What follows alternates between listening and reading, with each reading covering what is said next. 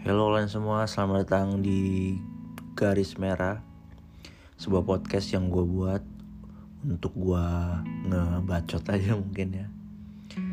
Kedepannya gue bakal ngomongin hal-hal yang banyak gue risaukan yang terjadi di sekitar gue, yang yang gue lihat di sosmed mungkin gitu, sama karena gue merhatiin I P L, gue merhatiin bola, gue bakal ngomongin Uh, I P L juga, khususnya Manchester United, tim favorit gua yang mainnya lagi kayak sampah.